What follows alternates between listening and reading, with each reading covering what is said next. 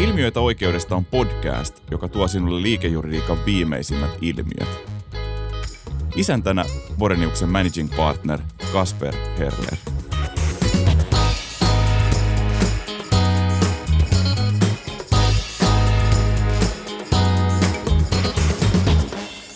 Tänään me ollaan liikkeellä vähän muunellulla konseptilla, eli, eli tota, minä olen täällä haastateltavana yhdessä Hanna Lehtisen kanssa, yksi meidän ympäristöpraktiikan senior associateista. Ja meitä on täällä haastattelemassa Sohrab Känkänen, artikla ryn tuore uusi puheenjohtaja, joka, joka meitä, meitä tota, haastattelee ympäristöjuristin ja luonnonvarajuristin arjesta. Ole hyvä, Sohrab.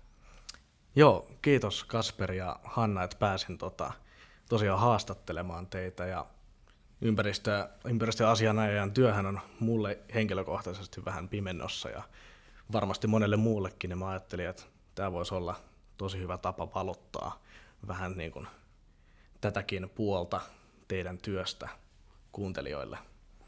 Niin jos, jos lähdetään liikenteeseen vaikka teidän niin kuin omasta taustasta, että miten, miten päädyitte niin kuin ympäristöoikeuden kanssa tekemisiin? Miten päädyitte tähän alalle? Jos mä vaikka aloitan, niin, niin tota, mun, mun, mun oma urapolku niin, niin, niin on ollut vähän kiemurteleva, mutta siinä on ollut jonkunnäköinen semmoinen päämäärä ö, siitä, että, että mä haluan tehdä töitä kiinnostavien ympäristöasioiden kanssa. Ja silloin kun mä opiskelin 90-luvun loppupuolella, niin ei ollut vielä semmoista ammattia kuin liikejuuri, juuri, ympäristöasioihin erikoistunut liikejuristi, niin sellaisia ei vielä Suomesta ää, löytynyt. Ja, ja tota, osana yhtä trainee-ohjelmaa, joita silloinkin oli paljon paljon vähemmän, ää, mutta niin, niin asiantoimistossa niin yhdessä haastattelussa siellä, siellä niin, niin, niin mulle, mulle niin kuin sparraten niin tuotiin esiin se, että se voisi olla hyvä, jos sä oot tosta kiinnostunut, että sä hankkisit monta eri näkökulmaa niin kuin ympäristöjuridiikan harjoittamiseen monesta eri paikasta. Ja se jotenkin tuntui kiehtovalta ajatukselta ja jonkunnäköinen, niin kuin, kun katsoo sitten taaksepäin, ainakin näyttää ko- kovin johdonmukaiselta, mutta se ei ehkä sitten aina ole ollut sitä. Niin mä, mä sitten valmistumisen jälkeen olin, olin tota, auskultoimassa ja siihen aikaan auskultoidessa niin pääsin hoitamaan kiinteistöasioita, niin siinä oppi tosi paljon meidän kiinteistöjärjestelmästä, mistä on hyötyä ympäristöjuristina sen jälkeen mulle avautui paikka ympäristöministeriöstä. Mä olin siellä hoitamassa kaavoitusasioita esittelijänä ää, ja, ja, tota, ja se auttoi, täydensi sit sitä, sitä palikkaa siten, että oppi ymmärtämään kaavoitusjärjestelmästä, jota on vähän vaikea kirjoista ymmärtää, niin learning by doing, niin, ja, ja myöskin kokemusta ympäristöhallinnosta. Ja, ja sen jälkeen mun, mun tie kulki takaisin yliopistolle – jossa käynnistyi väitöskirjaprojekti tutkijana.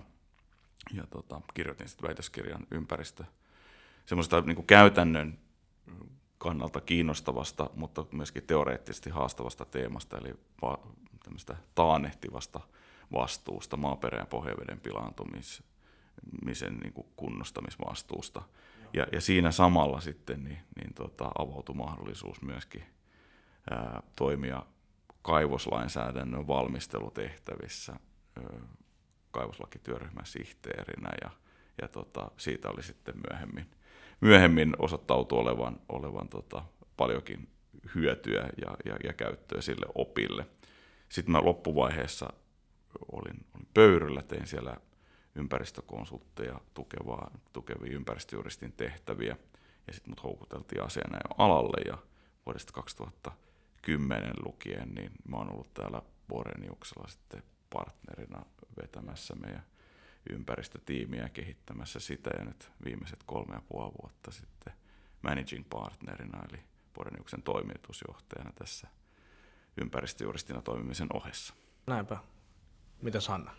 No mulle se kyllä valkeni jo siinä opiskelujen aika niin kuin varhaisessa vaiheessa, että ympäristöoikeus kiinnostaa, että se oli mukavan konkreettista sillä tavalla, että yleensä on kysymys aina jostain oikeasta hankkeesta, eikä vaan siitä, että osakkeet tai rahat liikahtaa tililtä toiselle. Joo. Se oli sillä tavalla niin kuin mielenkiintoista ja opiskeluaikana sitten hankin jo kokemusta ympäristöoikeuden parista. Et silloin ehkä kiinnosti enemmän sellaiset kysymykset kuin, että kenellä on oikeus käyttää ympäristöä ja kuka taas voi sitten rajoittaa jonkun toisen oikeutta käyttää sitä. Ja olinkin töissä tuolla maanomistajien etujärjestössä ja sitten toisaalta ympäristöhallinnossa niin, että pääsi vähän molemmilta puolelta pöytää katselemaan sitä samaa kysymystä. Ja valmistumisen jälkeen sitten menin maa- ja metsätalousministeriön lyhyttä pätkää tekemään ja sen jälkeen jälkeen tota, mietin, että mitä tässä tekisin ja olisi ollut vaihtoehtona paikka ympäristöministeriössä, joka oli ikään kuin seurapolku, mitä olin suunnitellut, ja sitten toisaalta täällä asianajotoimistossa. Ja, ja silloin ajattelin, että jos mä en nyt mene asianajotoimistoon, niin en mene varmaan koskaan. Tulin tänne ja täällä ollaan edelleen, että, että tässä 2011 vuodesta asti on ollut täällä ja yhden vuoden korkeimmassa hallinto-oikeudessa sitten tässä välillä. Joo. Mitäs nyt tota, pakko kysyä näin opiskelijana ja vielä kun työelämässä itse on, niin vähän sellaista niin kuin leipää ja sirkushuveja. Kertokaa joku kiinnostava ja jännittävä työtehtävä, mikä teillä on ollut.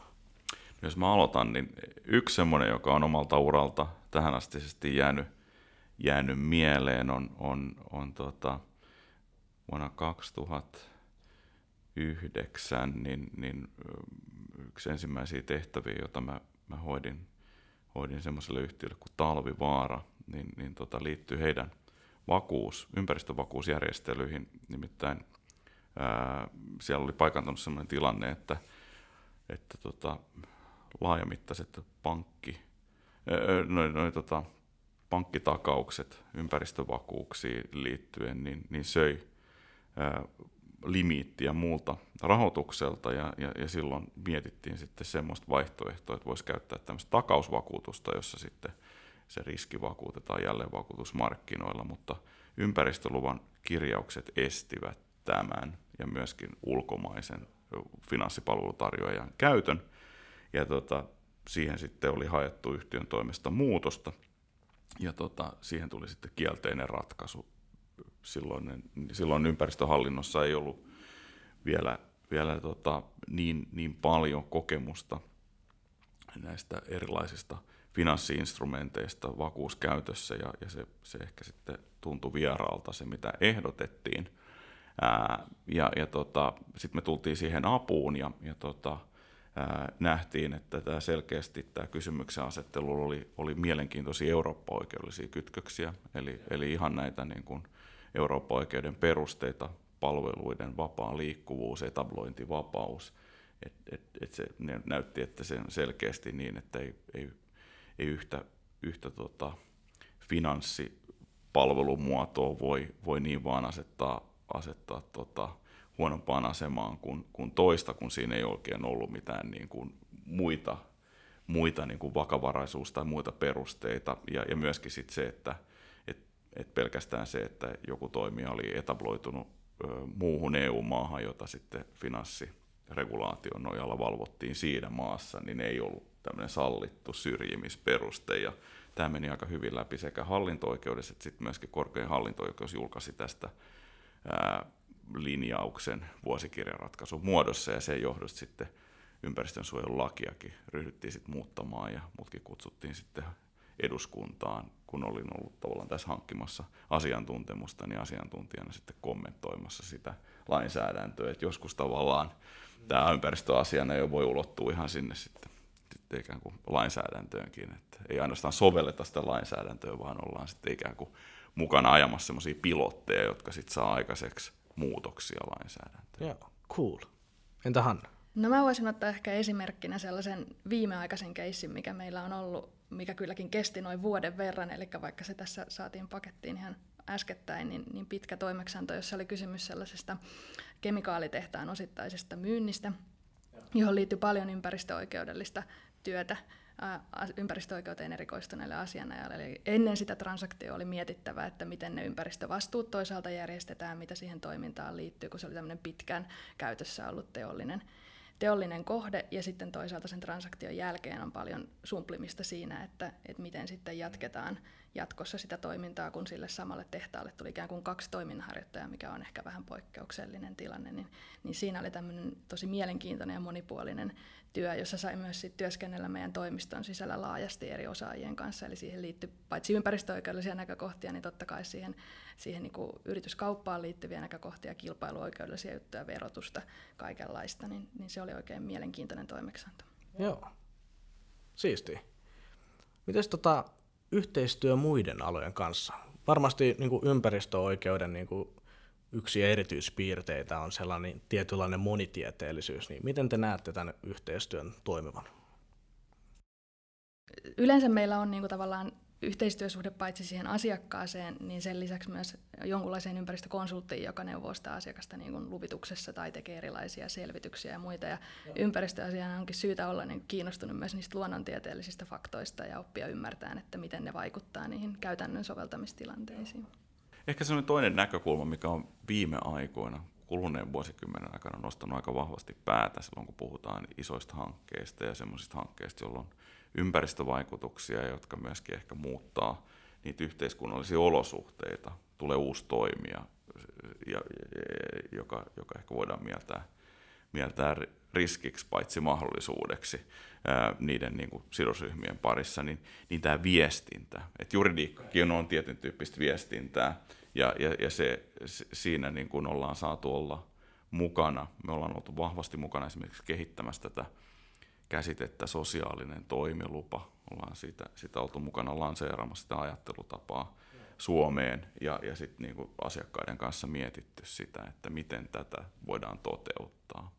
Et toki samalla joutuu sanoa sen, että me asianajajina, niin meidähän me ollaan niin vastuullisia ja, ja, ja eettisiä silloin, kun me valvotaan meidän asiakkaan etua. Tämä usein niin kuin, saattaa vähän hämärtyä julkisuudessa, mutta et, et se on niin kuin se meidän tehtävä on turvata meidän meidän päämiehen asema ää, tässä oikeusvaltiossa.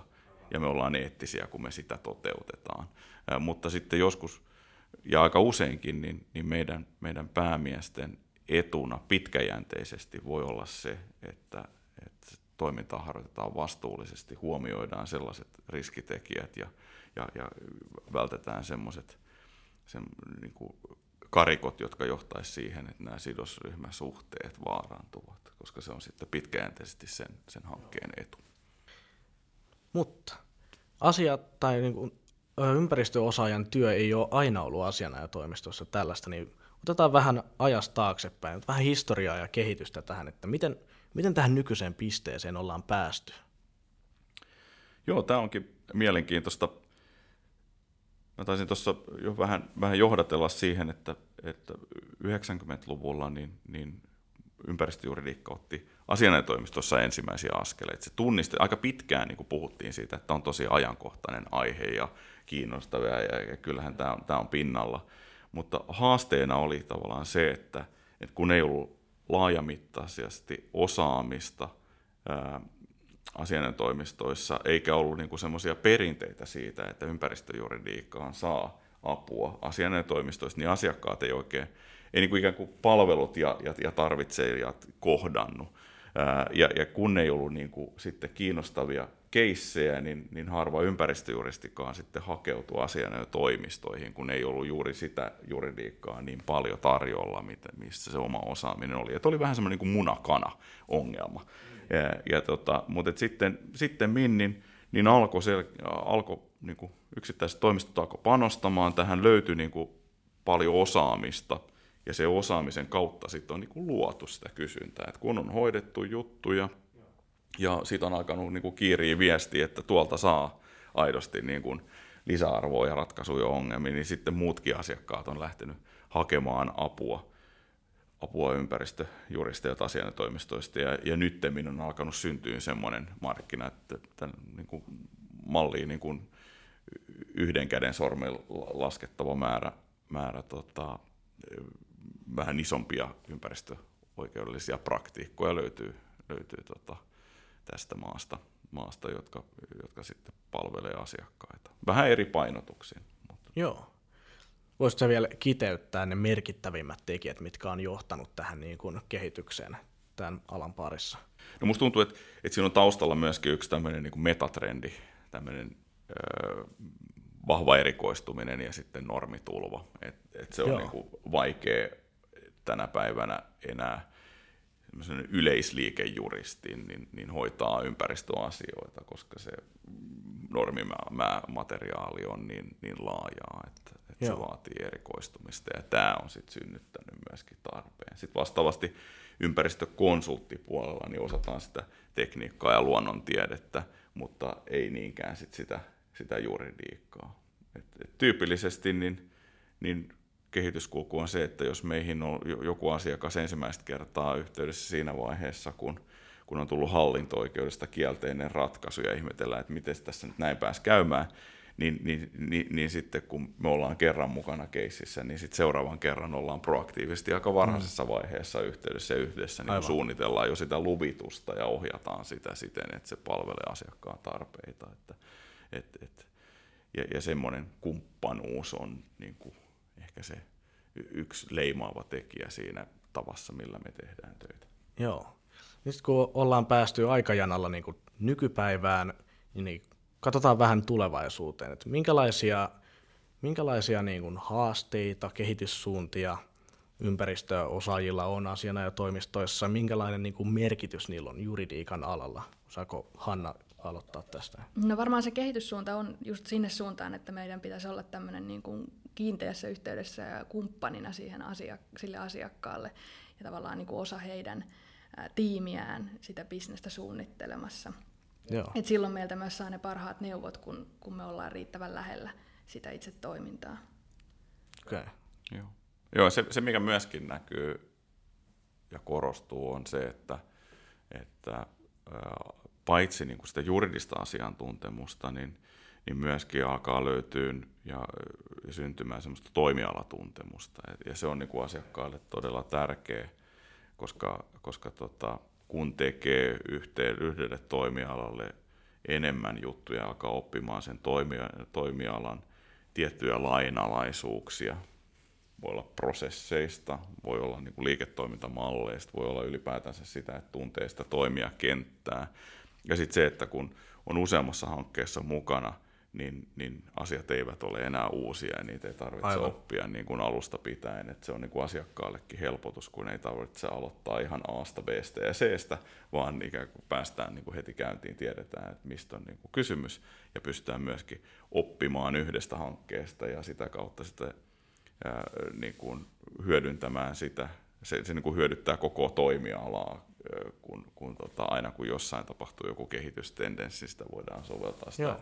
ymmärrystä sitten seuraavassa hankkeessa. Joo, no mitkä olisivat sellaisia keskeisimpiä haasteita tai miten niin kuin vai, esimerkiksi johtajuudella voidaan vaikuttaa niin kuin ympäristö, ympäristöasianajan työn kehittymiseen tulevaisuudessa? No tota, tietenkin y- yksi haaste tässä on, on se, että, että jatkuvasti tämä lainsäädäntö kehittyy, että siinä mukana pysyminen, mutta siinä isossa asianajotoimistossa on aika hyvät, hyvät knowledge management-resurssit pysyä niin kuin ajan tasalla ja sitten myöskin ehkä se, että mekin aika aktiivisesti koulutetaan ja osallistutaan siihen niin kuin lainsäädäntöprosesseen seuraamiseen, niin sitä kautta pysyy, pysyy ajan hermolla.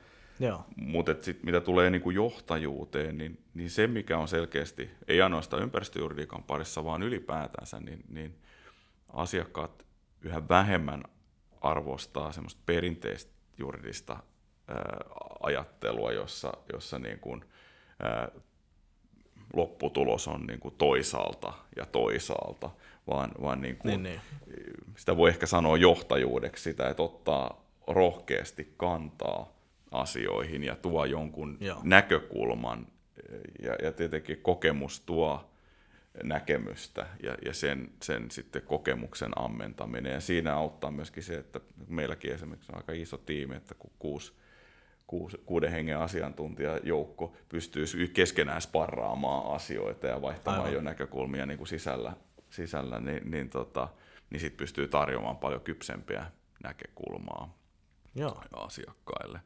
Et, et se, se on selkeästi sitä lisäarvoa ja, ja ehkä se, mitä ää, osana tätä kumppanuusajattelua, niin myöskin semmoinen strateginen neuvonanto, että me tuotetaan niin. Niin kuin, ää, ei ainoastaan vastauksia teknisiin, juridisiin kysymyksiin, semmoista niin kuin manageriaalista ää, apua, vaan, vaan enemmänkin niin kuin, ää, semmoista luotetun neuvonantajan tarjoamaa palvelua, että, että, että autetaan tunnistamaan niitä isoja kysymyksiä ja nostetaan niitä pöydälle Joo. ja yhdessä mietitään linjauksia niihin.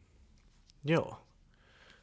No mitäs, osataan loppuun vielä sellaiset niin kuin loppusanat nykyisille oikeustieteen opiskelijoille, mahdollisille tuleville ympäristön asia, ympäristöasianajajille. Mikä on se niin kuin ajatus, minkä te haluaisitte jättää nyt kuuntelijoiden niin kuin mieleen?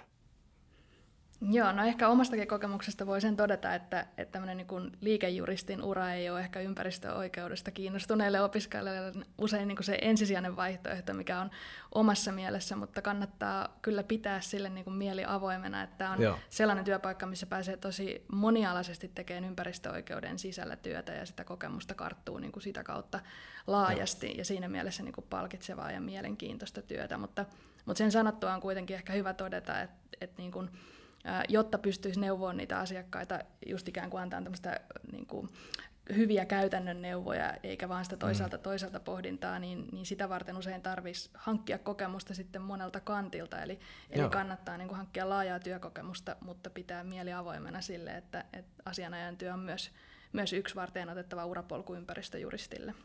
Joo. Joo, ja tämä sama, tätä, tästä jatkaen, niin, niin äh, tämä koskee myöskin muita tämmöisiä vähän erikoistuneempia advisory-tyyppisiä praktiikka-alueita, että esimerkiksi verossa ja, ja, ja ehkä kilpailuoikeuden puolella, missä, missä okay. ollaan, o, ollaan paljon julkis oikeudellisessa kontekstissa, niin siinä auttaa kyllä paljon sitä näkemyksen kasvattamista juuri se, että on esimerkiksi kokemusta julkishallinnon puolelta, että, että tämä sama, sama ei ainoastaan koske ympäristöjuridiikkaa, vaan, mm. vaan myöskin on, on, on, tota, on hyödyksi muilla, muilla aloilla. Joo. Paljon kiitoksia tästä mahdollisuudesta haastatella teitä ja toivotaan, että tästä saadaan niin kuin kuuntelijoille hyvä setti ja jotkut innostuu ympäristöosaajan roolista tulevaisuuden suunnan näyttäjänä. Kiitos. Kiitos Sohra, oli ilo olla sun vieraana. Kiitos. Hei, jos pidit tästä podcastista ja haluat kuulla lisää oikeudellisista ilmiöistä, käy kuuntelemassa myös aikaisemmat lähetykset SoundCloudista tai iTunesista.